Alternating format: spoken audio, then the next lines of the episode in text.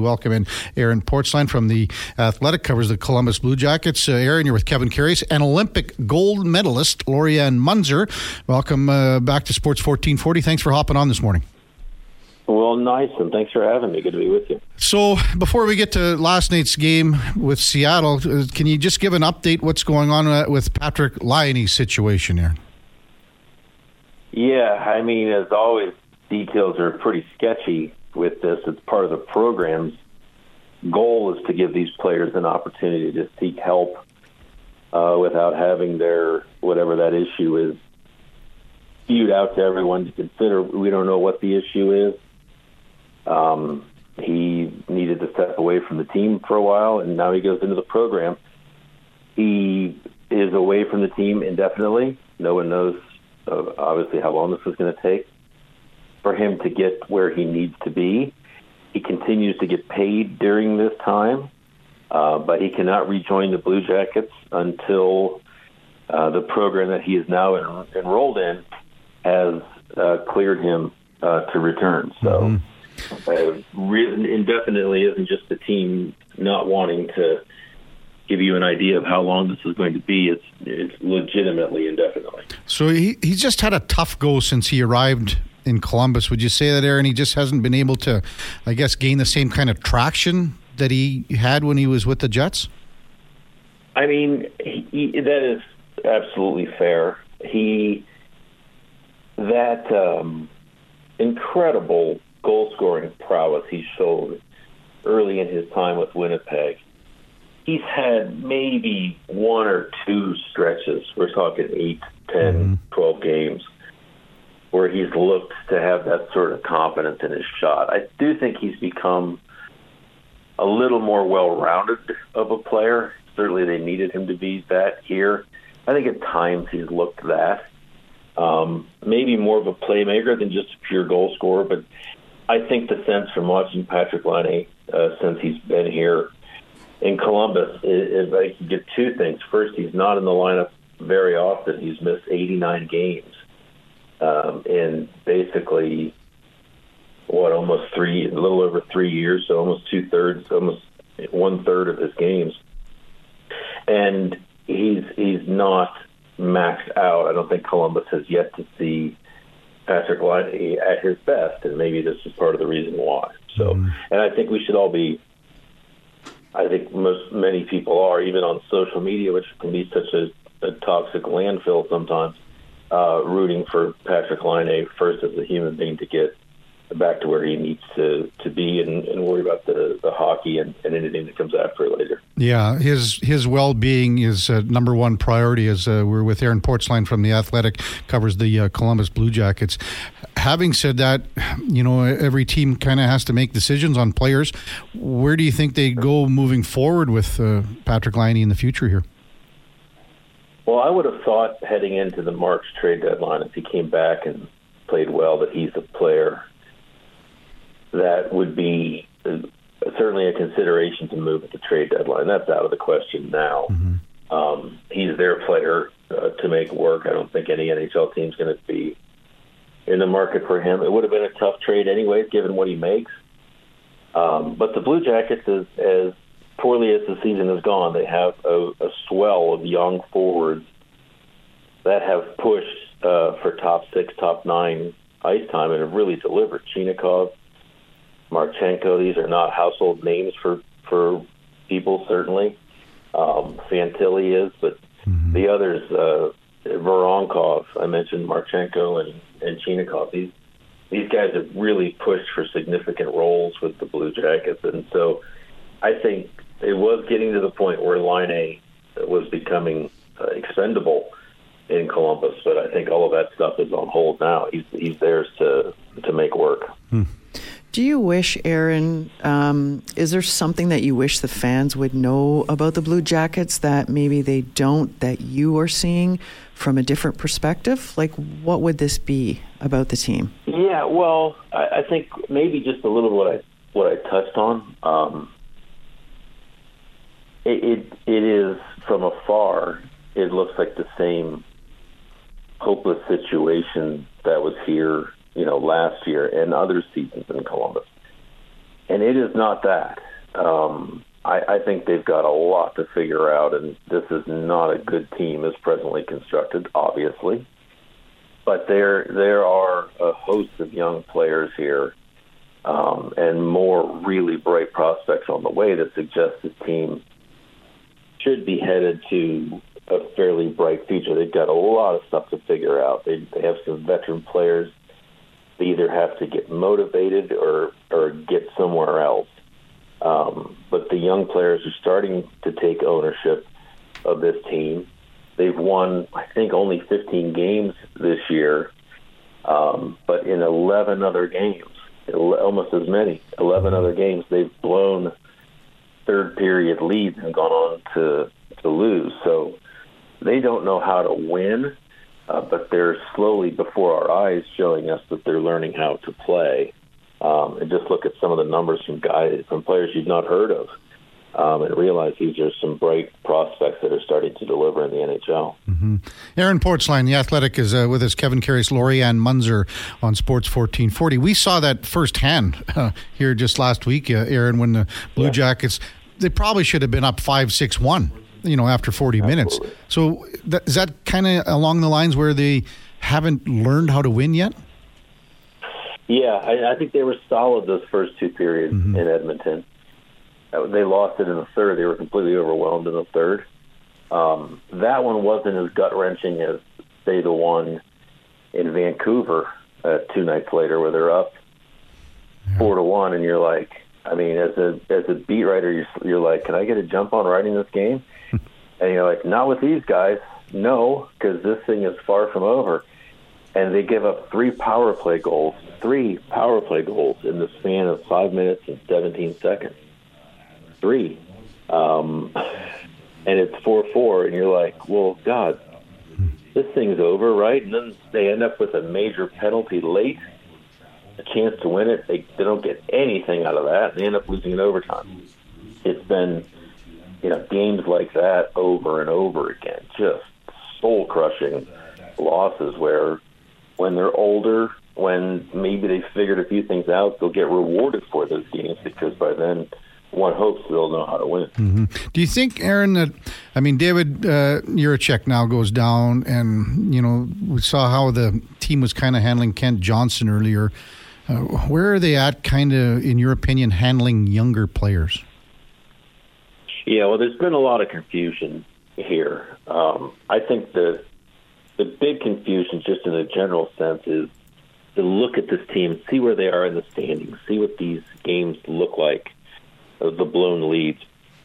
Why aren't uh, the younger players having a bigger role here? I mentioned some of their production. Look at their ice time. Um, Fantilli is at last check, I think he was four minutes below Bedard per game. He's been moved to the wing to get Boone Jenner back into the lineup. I'm of a mind you've got about 30 games left in the season. These should be put to use. I didn't like that they came out of the Edmonton game without Adam Fantilli taking a single face-off against Connor McDavid. Now, he's not ready for that challenge. I'm not saying he is. He is not Connor McDavid's peer yet. Uh, will he ever be? Is a is a fair question. But if I'm the Blue Jackets, I want him to know what that's like. That's what these games can can do for you now, where they can't get you into the playoffs. That ship has sailed. I want David Jiricek mm-hmm. to have experienced McDavid and Draisaitl. It may not go well, but next time they play Edmonton, it'll be his second experience playing those 2 mm-hmm. great players not his first. And this this sort of this sheltering, I, I get it. I Pascal Vincent, the head coach, knows more about developing hockey players than I will ever know. And in fairness, a lot of these guys I'm talking about who have played so well this season, he's the guy who's brought them along. So full credit there. But it feels to a lot of people like this season, while being a missed opportunity on the ice, is also being a missed opportunity to get some of these players experience that can be useful in the future. Mm-hmm. Yeah, Aaron Portzline with the Athletic, uh, our guest on Sports 1440. Aaron, how would you say things have gone with Johnny Gaudreau? uh, when he signed with the team, I'm sure a lot of people were kind of surprised a little bit about it. Uh, but where would you say things have gone uh, with Gaudreau so far, and where can they go with this guy? Yeah, well, I think the, um, la- the his first season in Columbus was fine. I think the one thing they learned during the first season in Columbus is that, that Gaudreau, for all of his talent, is not a dressing room leader type rah rah guy. Um, that's not in his makeup. Never has been. I don't think they think it will be. Hmm. Um, so you're getting you're getting a player, sure. Um, you're not getting a guy that's going to change the direction of your of your dressing room from a leadership perspective. This year got off to a dreadful start for Gaudreau. The first month of the season, you know, the thing with Johnny Gaudreau, when you watch him play a hockey game, he's one of those players that you, you can't miss because he's he's always got the puck and he he moves at 400 miles an hour. You didn't notice him the first month or six weeks of the season. Now he's been much better since then. I will say, in his defense, he he is not playing with obviously the line mates he had in Calgary. He is a playmaker first and foremost on the wing. And with this bunch, though they're getting better, a lot of his best plays, his best setups, either the guys aren't on the same wavelength as him or they don't have enough polish to finish what he has set them up for. Mm-hmm. Um, so it's been kind of a mixed bag, but I think the last couple of months this season, I don't think you can question his his effort he's been more productive, but he's not anywhere near the player that he was that last year in Calgary. Where are you at to with Zach Werenski getting back into the lineup uh, on this uh, road trip that you guys were on? And you know, I mean, obviously they're number one defenseman, but uh, yeah, where where I mean, but again, the injuries and everything like that. But uh, this has got to yeah. be the the uh, you know the the leader of this team, especially on the back end. No question, and he's he's such a gifted player, such a well respected player. He has had and so many fluke injuries. This is not a pulled groin or or out of shape type injuries. It's it's just some of the weirdest.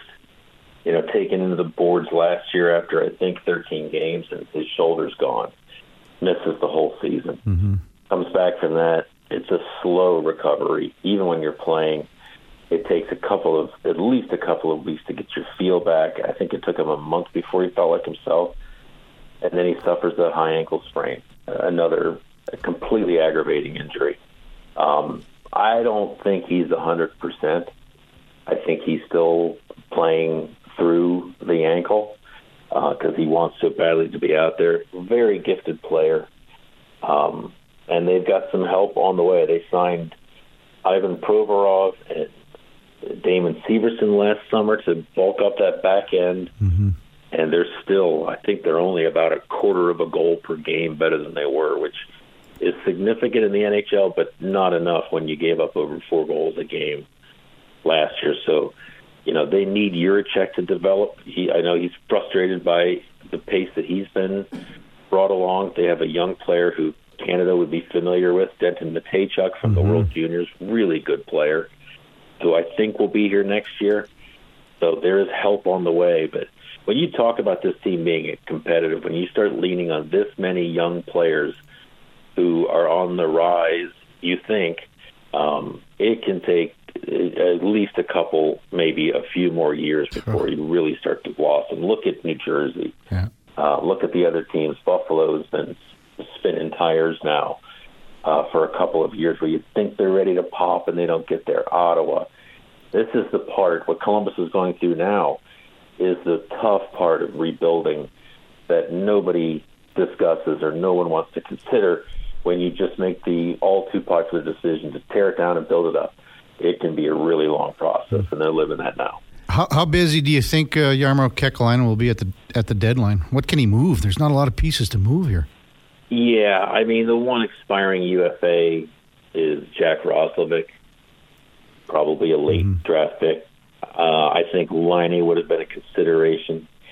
He wants to move Elvis Merzlikins, uh, the goalie, but good luck with that. Where does that line form? I'm I'm guessing nowhere for now.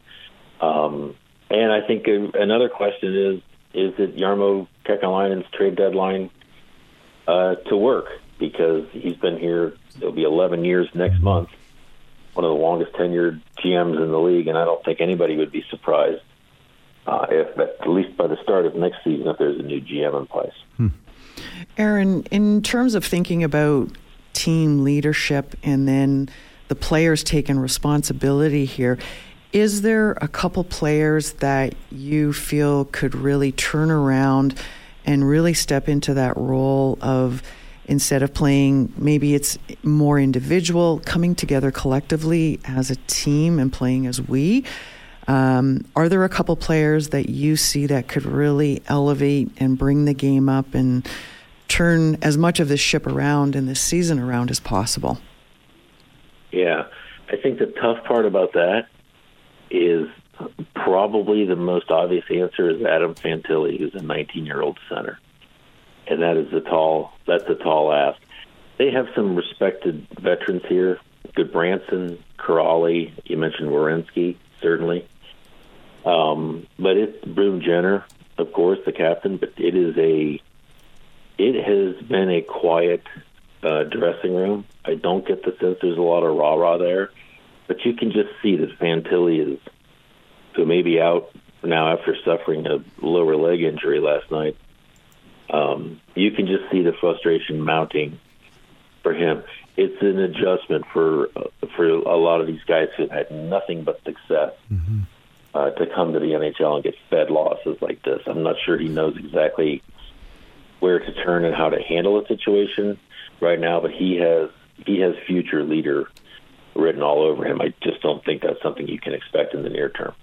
Hey, Aaron, really appreciate your time this morning. Uh, enjoy all your articles on the Athletic. Uh, uh, thanks for, for taking the time this morning. Appreciate it.